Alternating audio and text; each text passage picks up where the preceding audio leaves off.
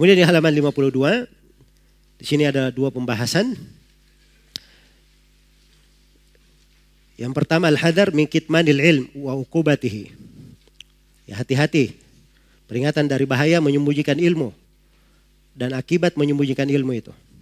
Kemudian pembahasan yang kedua, dhabitu kitmanil ilm wal farq baina kitmanil ilm wa siyanatihi. Apa yang dimaksud dengan menyembunyikan ilmu? Apakah semua menyembunyikan ilmu tidak boleh? Ini harus dibedakan antara menyembunyikan ilmu dan menjaga ilmu. Jadi ini dua pembahasan pokok. Kata beliau di syair yang ke-79, wal katma lil ilmi fahdar inna katimahu fi la'natillahi wal aqwami kullihimi. Terhadap menyembunyikan ilmu, hendaknya kamu berhati-hati. Kenapa? Inna katimahu sebab orang yang menyembunyikan ilmu fi la'natillah, dilaknat oleh Allah wal aqwami kullihimi dan seluruh makhluk melaknatnya. Ya. Di sini beliau isyaratkan kepada hukumannya. Kata beliau min ukubatihi anna fil ma'adi lahu. Karena dari hukumannya ya. Dari hukumannya sesungguhnya di hari kiamat untuk orang yang menyembunyikan wa min ukubatihi an fil ma'adi lahu.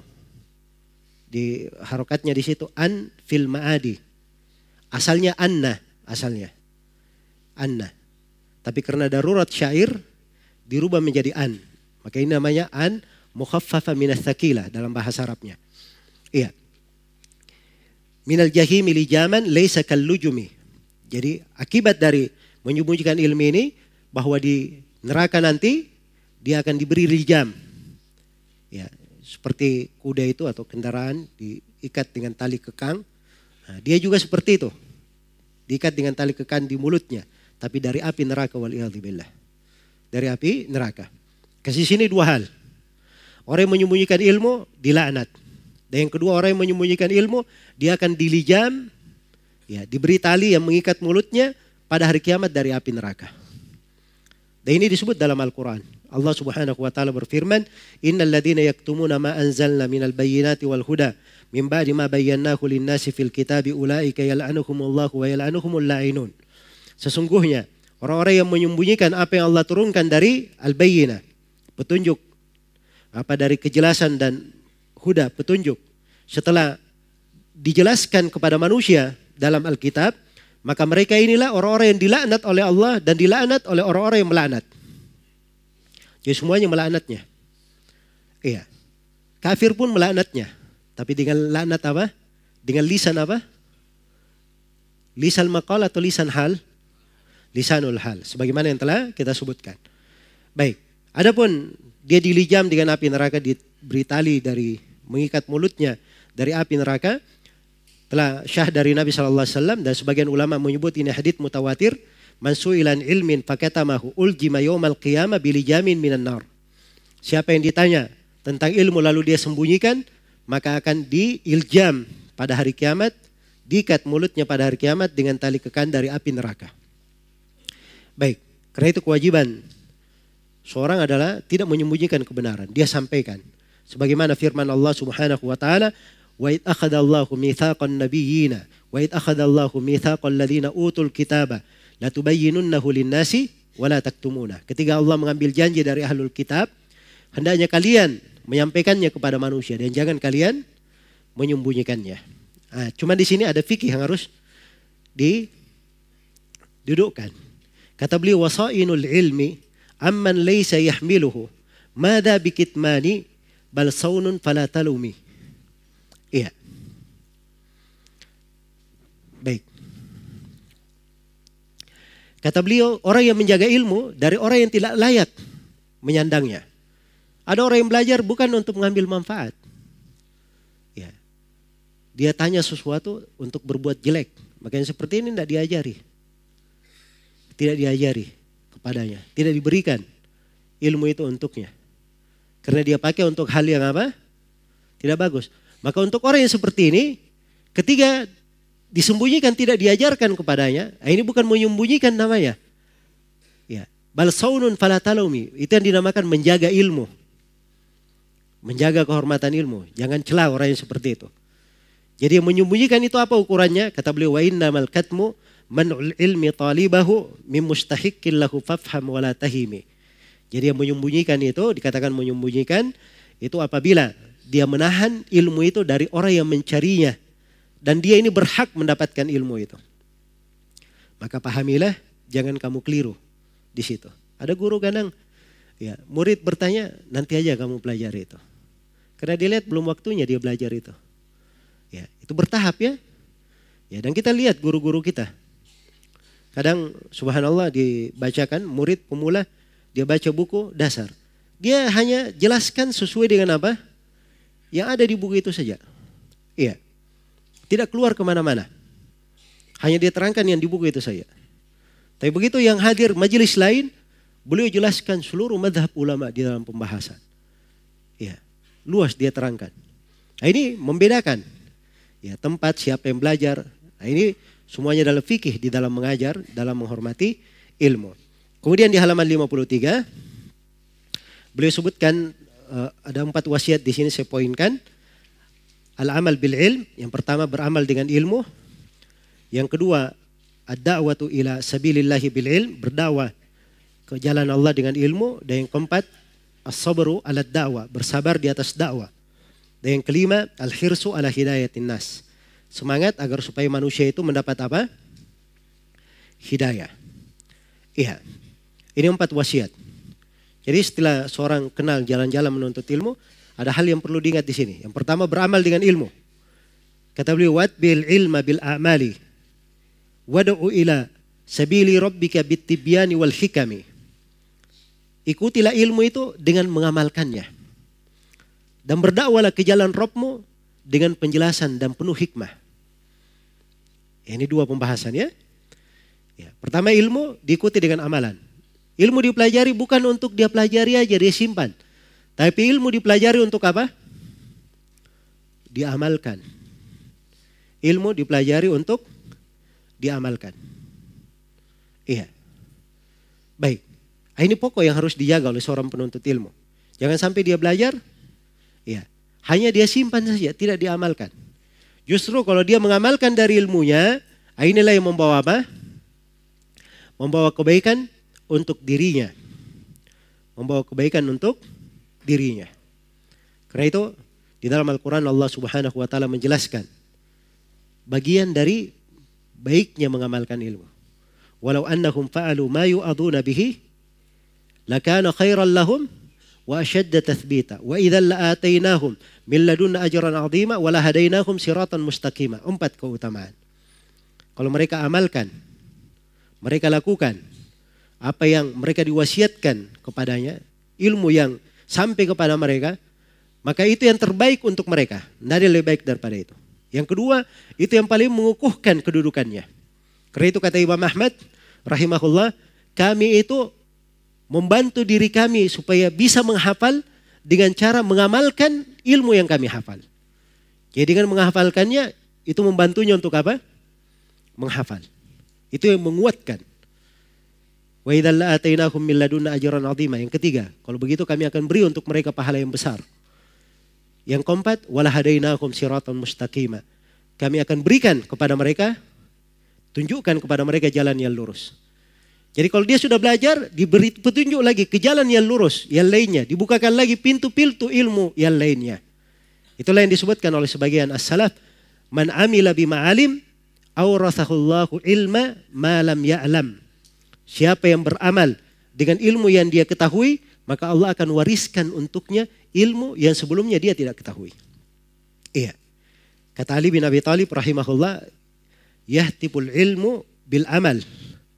Fain ajabahu wa illa irtahal. Ilmu itu berbicara supaya diamalkan. Kalau dijawab, ya saya amalkan. Maka ilmu itu akan tetap. Kalau tidak, dia akan pergi. Dia akan pergi. Maka ini pembahasan penting. Beramal dengan ilmu, bagaimana seorang penuntut ilmu menjaga dari amalannya. Dan harus ada amalan yang dia kontinu. Iya, itu manhajnya para as-salaf. Rahimahumullahu ta'ala. Ibnu Umar ketika Nabi berkata kepadanya, sebaik-baik orang Ibnu Umar kalau dia sholat di malam hari. Semenjak itu Ibnu Umar pernah tinggalkan sholat malam. Ketika Ummu Habibah mendengar hadis dari Nabi tentang sholat rawatib 12 rakaat dalam sehari semalam, maka Ummu Habibah semenjak mendengar hadis itu tidak pernah dia tinggalkan. Tidak pernah dia tinggalkan. Ya, Bilal bin Abi Rabah selalu menjaga wudhunya. Setiap kali berwudhu, beliau sholat dua rakaat. Berwudhu, sholat dua rakaat. Dia jaga. Itu sebab yang memasukkannya ke sorga. Ya, jadi begitu pengamalan dari as-salaf. Harus ada apa? Ilmu, dia jaga, dia amalkan. Ya, dia jaga, dia amalkan. Nah, sebagian dari as-salaf ada yang 20 tahun. Apa ada yang 40 tahun. Tidak pernah luput takbiratul ihram bersama imam. Masya Allah, berapa tahun ini? 40 tahun. Ya kita tidak usah banyak-banyak ya. 40 hari saja dulu. Ya. Nabi SAW bersabda, Man adraka takbiratul ihram arba'ina layla kutibat lahu bara'atan. Bara'atun minan nifaq wa bara'atun minan nar. Siapa yang mendapati takbiratul ihram bersama imam 40 malam, maksudnya 40 hari 40 malam, akan ditulis untuknya dua pembebasan. Pembebasan dari api neraka dan pembebasan dari apa? Dari kemunafikan. Iya. Itu saja dulu dijaga. Kalau dia bisa 40, ah, baru bisa meningkat ke yang lainnya. Ada sebagian dari salaf 20 tahun. Dia mendengar adzan dari dalam masjid. Nah, ini lebih hebat lagi kan? Ya, jangankan takbiratul ihram, adzan saya dia tidak luput. Dari dalam masjid dia dengar. Ya. Maka ini amalan-amalan dipelihara dan dijaga. Dan memang seperti itu tabiat dari ilmu. Ini etikanya. Kemudian yang kedua, ada waktu ila sabilillahi bil ilm. Wada'u ila sabili rabbika bitibyani wal hikami. Berdakwalah ke jalan Rabbmu dengan penjelasan dan hikmah. Iya. Setelah dia mempelajari ilmu, mengamalkannya, ya dia ada kewajiban mendakwakannya. Dan itu zakat dari ilmu. Dia keluarkan dari zakatnya. Diajarkan kepada manusia. Dan dia memperoleh berbagai kebaikan lagi di situ. Kemudian yang ketiga wasabaru alat dakwah, dia bersabar di dalam berdakwah. Wasbir ala lahikin min fitnatin wa adan. Dan bersabarlah terhadap lahik apa yang akan menimpa dari fitnah dan gangguan. Fihi di dalam dakwah itu. Di dalam ilmu itu. Wa fir rusli dzikrah faktadih bihimi. Pada para rasul itu ada dikra. Ada apa? Ada pelajaran, peringatan. Ambillah petunjuk dari para rasul. Iya. Kalau kita baca kisah para nabi dan para rasul, rahimahullahu taala, ya maka itu kelihatan sekali ya bagaimana mereka itu ya, kesabarannya dan bagaimana mereka bersabar terhadap segala gangguan di dalam sabilit dakwah itu. Karena itu kita diperintah fasbir sebagaimana Nabi diperintah fasbir kama sabar ulul azmi minar rusul. Sabarlah engkau sebagaimana ulul azmi dari rusul itu apa? Bersabar. Iya. Kemudian yang terakhir, al-hirs ala hidayatin nas. Bersemangat dalam memberi hidayah kepada manusia. Kata beliau, lawahidun bika yahdihil ilahu lida khairun godan laka min humrin minan na'ami. Ya. Kata beliau satu orang, ya Allah beri hidayah kepadanya. Disebabkan karena kamu, untuk hal tersebut itu lebih baik bagimu di hari esok, yaitu di hari kiamat, godan di hari kiamat, min humrin minan na'ami. Daripada unta-unta merah. Ya, dari hewan ternak. Ini orang Arab kalau membahasakan harta mereka yang paling kaya, yang paling bagus, mereka bilang apa unta? Unta merah. Kalau dia bilang ini ini hal yang paling berharga bagi saya, maka dia sebut ini seperti unta merah bagiku. Ya, dan ini diambil dari hadis Rasulullah sallallahu alaihi wasallam yang diriwayatkan oleh Al Bukhari dan Muslim. Nabi bersabda, "Fawallahi la ayyahdi bika rajulan wahidan khairul laka min humrin na'am." Demi Allah, Andai kata Allah memberi hidayah kepada seseorang disebabkan karena kamu, maka itu lebih baik bagimu daripada apa? Daripada unta merah. Subhanallah. Ilmu ini dari kebaikannya, itu kalau dia menjadi manu, menjadi sebab manusia dapat hidayah, betapa banyak kebaikan yang dia dapatkan. Jadi sebab manusia dapat hidayah. Dan ini pintu luas ya. Pintu luas, diajari manusia, dia ingatkan. Kalau tidak dia tunjuki orang, sana tempat belajar. Kamu belajar di sana atau kalau tidak dia misalnya apa namanya ada kegiatan yang bagus Ada tanah wakaf yang dibebaskan, dia ikut di situ untuk memfasilitasi pondok pesantren atau sekolah atau yang semisal dengannya. Dia bersyirikat. Ada orang yang mendapat hidayah di atas hal tersebut, dia juga dapat apa? Dapat kebaikan. Sepanjang dia menjadi sebab manusia dapat hidayah, maka itu lebih baik daripada apa? Dunia dan segala isinya. Iya.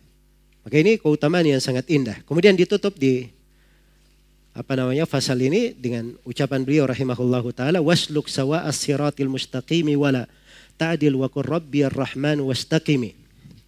Dan tempulah kelurusan jalan yang mustaqim dan jangan kamu berpaling wala ta'dil jangan kamu berpaling. Wa qur rabbi ar-rahman katakanlah Rabbku adalah Allah ar-Rahman wastaqimi dan istiqamalah kamu. Sini poin pembahasannya sulukut tariqis sawi wal istiqamah. Menempuh jalan yang lurus dan istiqamah. Iya. Seorang penuntut ilmu, wasiat yang penting, dia selalu setelah mengenal jalan, etika dalam belajar menuntut ilmu, yang penting dia berada di atas jalan yang lurus itu. Kemudian dia istiqamah di atasnya. Sufyan ibnu Abdullah Thaqafi pernah bertanya kepada Nabi. Sebagaimana dalam hadis riwayat Muslim. Kata beliau, Ya Rasulullah, kulli fil islami qawlan la as'alu anhu ghairak. Ya Rasulullah, katakan padaku tentang Islam ini ucapan saya tidak tanya lagi kepada selainmu. Maka kata Nabi Shallallahu Alaihi Wasallam, "Qul amantu billahi thumma istaqim." Katakanlah saya beriman kepada Allah, kemudian istiqamalah kamu. Iya. Maka ini penting untuk seorang penuntut ilmu. Dasarnya, wasiat yang sangat berharga. Supaya dia selalu di atas jalan yang lurus. Dia minta kepada Allah. Di sholat itu direnungi baik-baik. Dia mohon siratal mustaqim ketika membaca surah Al-Fatihah. Dan dia menempuh sebab-sebab supaya dia istiqamah. Istiqamah itu ada sebabnya. Dan sebab pokok yang membuat seorang istiqamah adalah ilmu syar'i. Itu sebab pokok. Kemudian yang kedua, dia beriman dan bertauhid. Kemudian yang ketiga dia mengamalkan ilmunya. Kemudian yang keempat, dari sebab istiqamah, dia duduk dengan orang-orang yang baik, orang-orang yang salih. Teman bergaulnya baik. Kemudian yang kelima dari sebab istiqamah dia banyak bertobat dan beristighfar kepada Allah Subhanahu wa taala. Kemudian yang kedap dari sebab istiqamah dia selalu berdoa kepada Allah, diberikan keteguhan, diluruskan. Iya. Kemudian yang ketujuh dari sebab istiqamah dia selalu menyambung amalan kebaikan dengan amalan kebaikan yang lainnya, selalu dia sambung. Dia pelihara. Ini semuanya akan menjaga dia di atas apa? istiqamah. Itu beberapa sebab dan banyak lagi sebab-sebab istiqamah yang lainnya. Baik, selesai untuk uh, kajian kita di pekan ini dan insya Allah taala kita akan selesaikan buku ini di uh, kajian yang akan datang di pekan ketiga. Insya Allah taala.